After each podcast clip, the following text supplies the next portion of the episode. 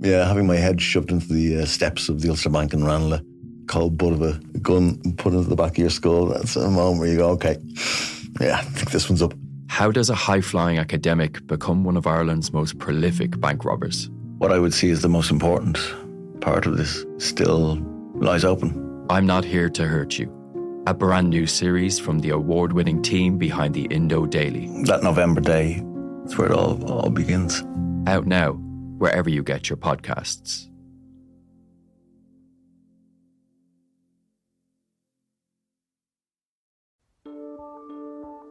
Seachtain, an Indo as Gaeilge. Time I mun iarachtaí a dhéanamh teacht ar a chorp, agus súlagam a machan seo gur féidir é a chur in uig ceart lena bhaintir féin. Scialtaí, fis, tuirmí. Tá sé duchreite nach bhéadach ara I gCorna meáin an cheist sin a eáil. Bhí an tálam a gnáim go raibh orcáir na reachtam. Iadach sé tar an gribhan orcáir san I list dúhal agus gimine fnacht gáir a clig sar ducha sin éachar. Ná ní bhín ann dar darach sin, bhín maribh. Seachtain. Find us on all the usual podcast platforms.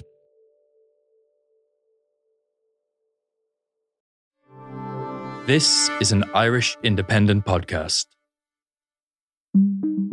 For your average person who wants a great watch to monitor a couple of runs twice a week and maybe a gym session, and wants a watch to help them do things, as you said, like payments and show your boarding pass, you're probably better off spending your money on a generalist rather than a specialist watch. However, if those features don't matter enough to you and you're more into your running or your cycling, then yeah, the, the more specialist stuff like Garmin and Polar are kind of the ones you want to start thinking about getting. You don't need to spend seven hundred, eight hundred pounds for a great piece of kit. I think if I were spending my own money, I'd choose something like the Garmin Forerunner two sixty-five, or even something cheaper, something like a Polar Pacer Pro or a Coros Pace three.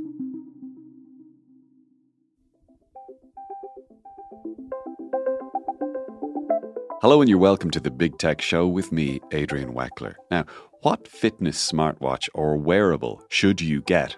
Are general smartwatches from Apple and Samsung now good enough? Or are you better off getting a specialist one from the likes of Garmin or Fitbit or others? And might one of the latest smart rings or other fitness trackers be a decent alternative? Well, Matt Evans is the fitness and wearables editor at TechRadar, which is uh, an excellent website worth checking out on all stuff tech. And he's here with me now. Uh, Matt, to start with, a lot of people would have an Apple Watch, for example, and others might be considering getting one. How does that rate as a fitness device compared to the more, the, the purer brands? Adrian, it actually compares really well. One of the great advantages of Apple Watches is that it's, a lot of people have iPhones and it's the thing that works the best with your iPhone. Mm. So it's on your wrist kind of all the time. So it's not only monitoring your exercise, but it's also monitoring your recovery. It's also monitoring how many steps you take during the day. So as a general fitness device, it's really, really good. Sometimes I hear uh, people who are uh, runners or fitness specialists like yourself, they do things like they compare, you know, how the wearable picks up a signal, stuff like that. I mean, is that an issue with an Apple Watch? We can take a look at G P S. Um, G P S is the kind of is the way the Apple Watch is going to pick up your location and where you are, and that's then going to feed into the algorithm based on how fast you might run or cycle or swim. Mm. And it's really, really good at that. The Apple Watch Ultra, which is the premium, uh, super, the the watch which you might want to get if you're an athlete and you want an Apple Watch. It's or, the most expensive. Or you're rich. It's Yes, uh, definitely. If you're rich as well, if you want, if you're somebody who wants to look like you do a lot of exercise as well, there's mm. always that. Um, but yeah, it's it's got really good G P S and it's highly rated by all accounts. It's mm. a very good fitness watch and the G P S accuracy is notoriously very good, especially in urban areas. Can I ask, does it have any downsides compared to the purer fitness watch brands? Is, but let's say I have an iPhone and I'm wondering, look, maybe an Apple Watch will be okay. Does it depend on how ambitious an athlete I am? Sure. Um, the main downside of Apple Watches, um, I think one of the, they're kind of jack of all trades and master of none. But if you want really specifics, if you're an athlete and you want to dial down into really specific metrics, you might need um, you might need to get a specialist third-party app for your Apple Watch, mm. or you might need to kind of dive into the weeds a bit there. Whereas some specialist tools, like you mentioned Garmin, there's also things like Polar and Coros and a whole bunch of other smartwatches. They're kind of tailor-made, more stripped back training tools for more athletics pursuits. The Apple Watch is a lifestyle watch that is also very good at fitness. Uh, getting a specialist, uh, the others are kind of specialist training tools. Yeah. Um, the, the other one I would say, the other big downside for an Apple Watch is on battery life. Um, battery Apple Watches only tend to last about eighteen hours. And even the premium Apple Watch Ultra two, the most advanced one, you can only get to about thirty-six to forty. Mm, okay. So, and I suppose conversely then the trade-off is if you do choose one of those more specialist training watches, there are some features that you will miss out on that you would have got from the likes of an Apple Watch, um, you know, control over certain things, being able to pay for things, in in some cases being able to, you know, swan through a um, you know, a boarding pass scanner in an airport, stuff like that.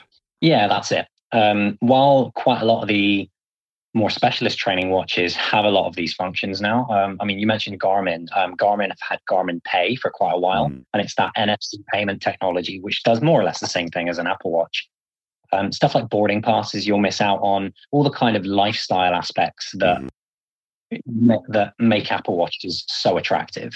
When I say Apple Watch, I, I might also say Samsung, for example. The, the same question might apply if if I have a, a Galaxy device, a phone, and I'm thinking about a smartwatch, a generalist one to complement that. I'm not going to get an Apple Watch. I might get a Samsung a Galaxy Watch.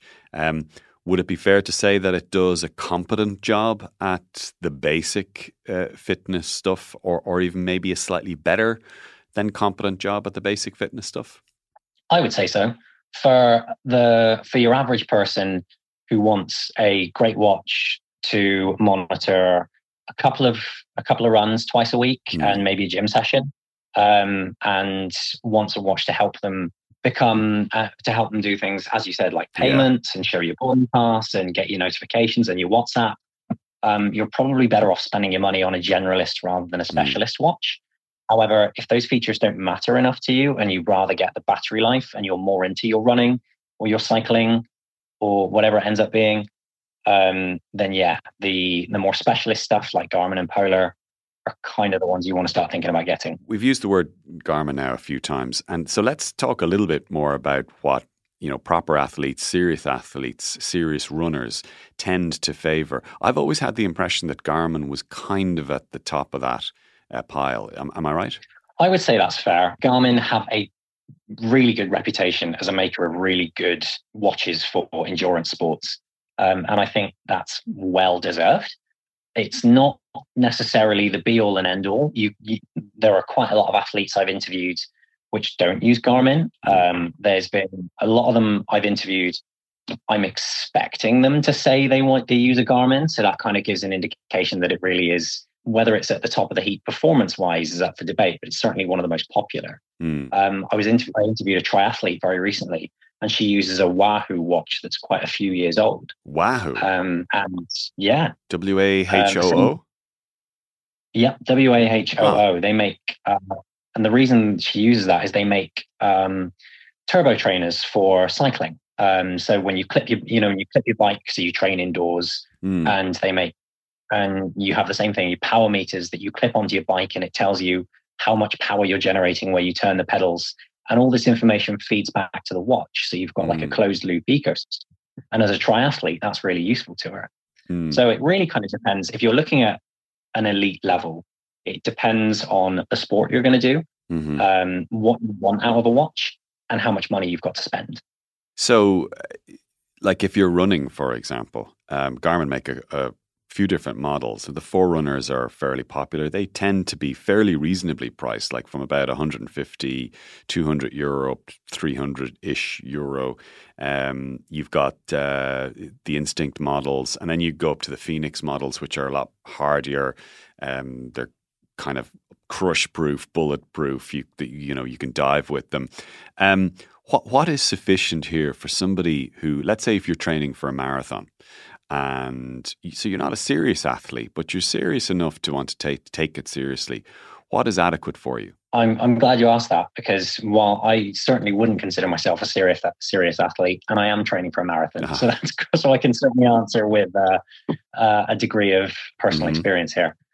Um, I am using a Garmin at the moment. Mm-hmm. I it is I'm currently using a Garmin Epix Pro, which I've borrowed Ooh. from the work the work cupboards. Top of the range, um, and it's too much watch for me. Right. I don't use half the features on it. Mm. It's massive. It's giant. It's great. It's really, really good. It's the, I think it's the athletic equivalent of one of those giant Conor McGregor, uh, uh, you know, obscenities that he sometimes turns yeah. up with. Turn, you know, at, at, at the edge of fights. Yeah, this is a big watch. Yeah, it's like bringing a Land Rover Defender when all you want to do is cross over the nearest field.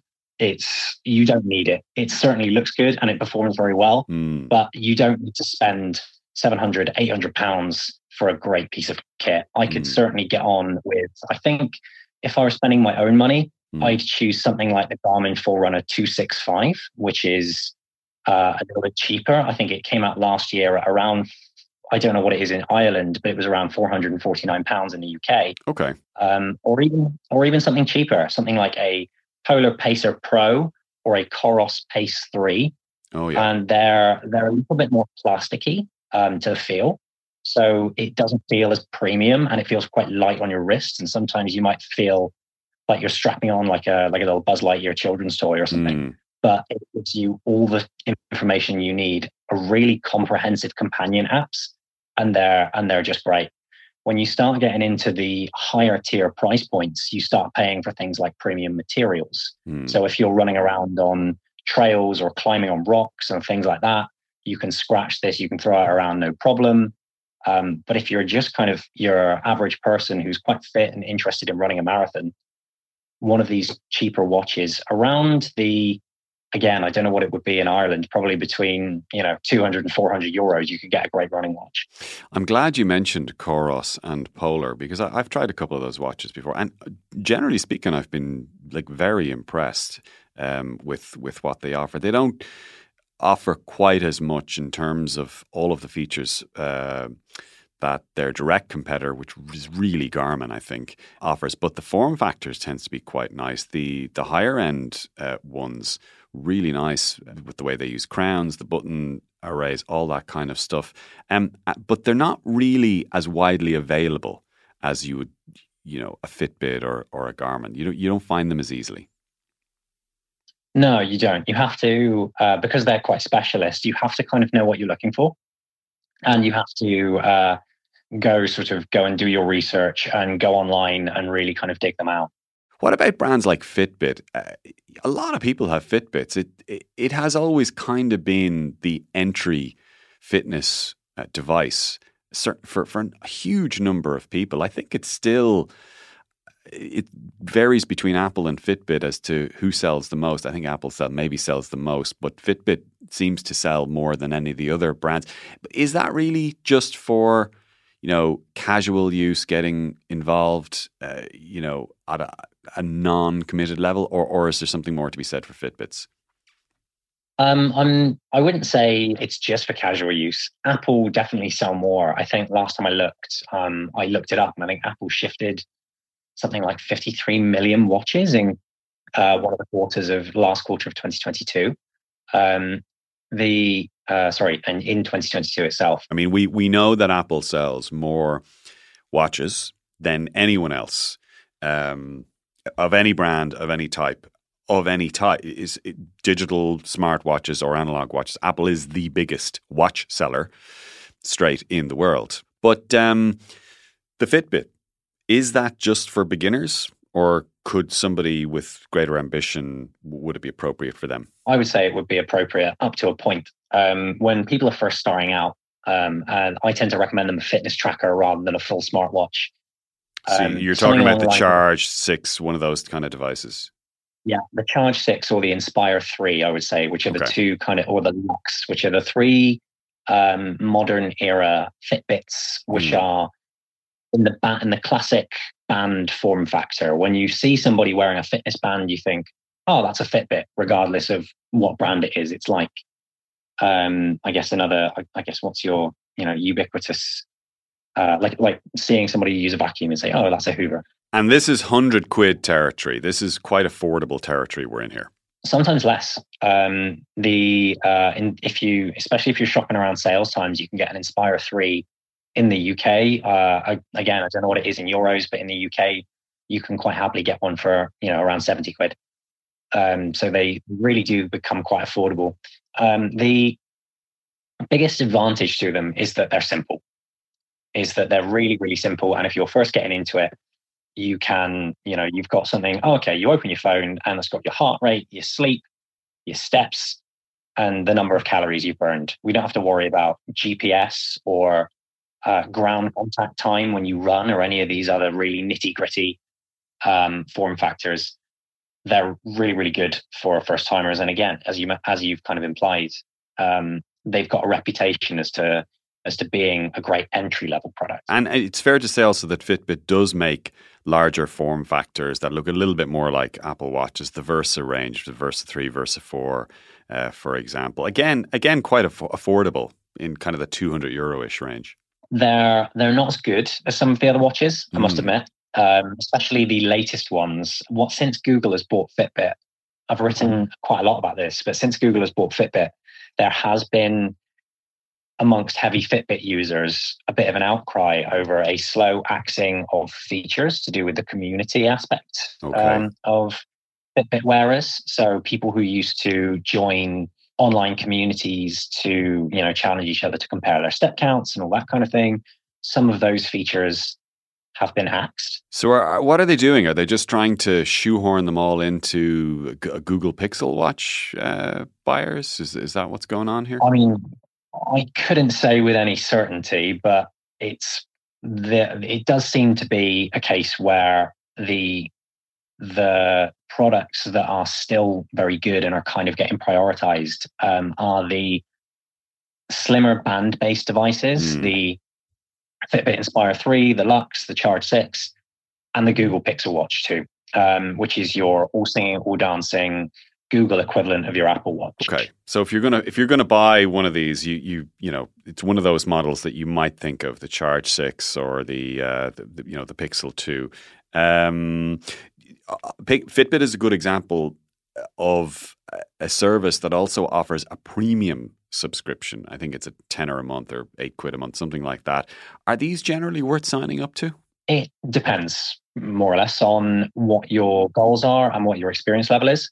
Um, I would say if you're somebody who is already looking for a challenge, if you're somebody who has been into fitness for a while, um, and you're in, and you're already looking at, um, I mean, we use the training for a marathon example, but it doesn't have to be that extreme. If you're you're already into your fitness, you know what you like doing, you're in a routine, I wouldn't say paying for a service like Fitbit Premium is entirely necessary. I think you get like six months free or something when you buy a Fitbit. And I remember looking at it and I found some of the sleep metrics to be sort of useful. Um, but a lot of the other stuff like fitness how-tos and videos and all that sort of stuff, nah, I kind of felt you could get similar on YouTube.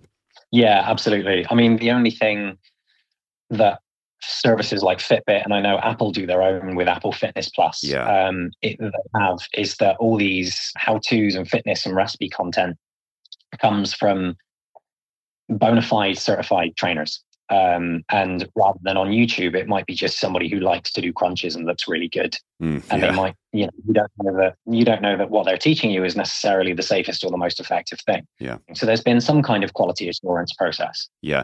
A quick word on sensors. Uh, Any smartwatch you buy now, you turn it over and it's got all these little sensors and it, you're trying to figure out what does what.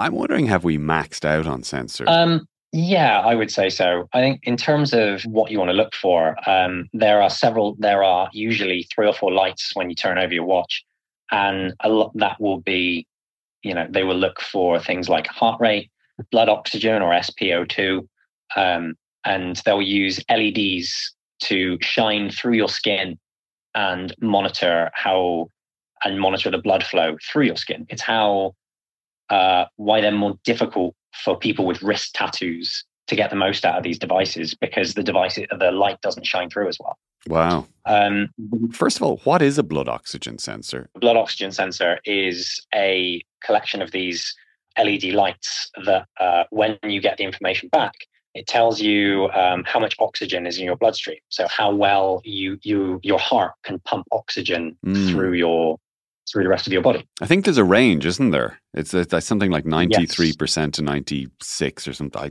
It's something like that. It's in the nineties. Yeah. So it informs a lot of different metrics. Like um, we mentioned um, blood oxygen itself, S P O two, but it also works to uh, inform uh, recovery um, and wow. uh, your V O two max, we meant, uh, which is a uh, numerical representation of uh, your maximum effort. So if your V O two max is like, uh, let's say fifty-nine, uh, that's a numerical representation of like the most you, the most, the hardest you're working. Right. And the lower you can get that number, the, you know, the, the fitter you are in a general sense. I sometimes wonder how accurate the sensors are though, because like I have a, a blood oxygen sensor on my uh, Apple Watch Ultra two. And you know, every week or maybe every two weeks, I'll give it a give it a go, and I'll I'll look at what the percentage is. And sometimes it'll return something like ninety-three percent, which might be a percent or two below what it says the the normal result is, and it freaks me out. So there is this risk. Um, every, we have to take all these metrics with a pinch of salt because, mm. as you said, they're not um, certified medically. Um, there, some of them are. Some are. Some of the features on uh, Apple Watches, for example, uh, have gone through um, medical certification in some in some areas, like um, the American uh, was it F D A, the Food and Drug yep. Administration. Some of their features um, have gone through those qualifications. But um, there is absolutely an idea of too much information. The average person is very unlikely to need to know what their blood oxygen level is. I'm I exercise quite a lot regularly, recreationally, and I don't pay any attention to sort of my blood oxygen on a day-to-day basis. Rarely, if ever, do I actually make a point of looking at it. Um, I remember Fitbit releasing it around the time the first Fitbit Sense came out. Um, they were prioritizing, they were championing their electrocardiogram uh, scanning feature, which is normally a feature you can only get in hospitals. And so they can. They were saying, I can take an E C G on the train or on the bus or at home. And I was just thinking, I, it's never occurred to me to want to take an E C G on the train. Yeah, I think that I think that E C G feature in particular might have been part of a, a marketing push to try and uh, sell smartwatches to to older people, I think, in particular. But finally, um, talk to me a little bit about smart rings, because th- these. Uh, fitness trackers, uh, they're becoming fitness trackers as well. And they're starting to enter the conversation a little bit um, as well, aren't they? Sure. Um, so for the smart rings have been around for quite a while, but um, they've been in their own very small little niche. Um, the biggest one that uh, has been around until very recently that um, you might have heard of was called the Oura Ring. Mm. And it is the size of, it comes in ten different sizes depending on Uh, depending on, you know, how big your fingers are. Um, and uh, you go through, a, uh, you have to sign up online. They would send you a sizing chart. You'd put on the plastic ring that fits you best, send them back the information, and they'd send you a smart ring of the same size. Wow. And smart rings, what they kind of do is they take a lot of the sensors that are in um, your average smartwatch, things like the, the blood oxygen, as we've mentioned, um, some of the heart rate stuff, Um, and they put it into a much smaller form factor. So through this information that they collect, um, they'll put it through the same kind of algorithms the information from your smartwatch goes through, and then they'll estimate calorie count, they'll estimate uh, how many, they'll liaise with your phone, and they'll tell you uh, how many steps you've taken that day. Um, and they're less good at recording workouts because they're too small to have things like G P S. Um, but the advantage is because they're They tend to last for six or seven days because other than collect this information, they don't do a lot. Um, they can, and they're very slender in terms of between smartwatches. Uh, they're very good at tracking sleep and recovery because you're able to wear them pretty much all the time. Since Samsung has come out and said, we're making a Samsung Galaxy Ring, the form factor's exploded in popularity. So we're going to be seeing a lot more of these very soon. One ring, maybe, to rule them all. Any recommendations? Um, well, it's the Oura Ring, is the which is the one I've tried, is very good, but it uh, you have to sign up to one of these subscription services in order to make the most out of it. I'm really interested to see Samsung's offering. Um, and there's another company uh, called Eevee, which is making a uh, smart ring aimed more towards women uh, with some really interesting uh, innovations in the form of cycle tracking, and it's got a break in the ring to account for, to, for the fact that um, women's uh, hands and fingers tend to uh, decrease and increase in size more. Mm. Um, so it's a little bit more flexible. Um, there's some really interesting strides there. Matt Evans, fitness and wearables editor at TechRadar. Thank you very much for joining us on the Big Tech Show today. And thank you also to J J Clark, who produced, uh, to Rory Bones, who was on sound. And I'm Adrian Weckler. You've been listening to the Big Tech Show. We'll talk to you again soon.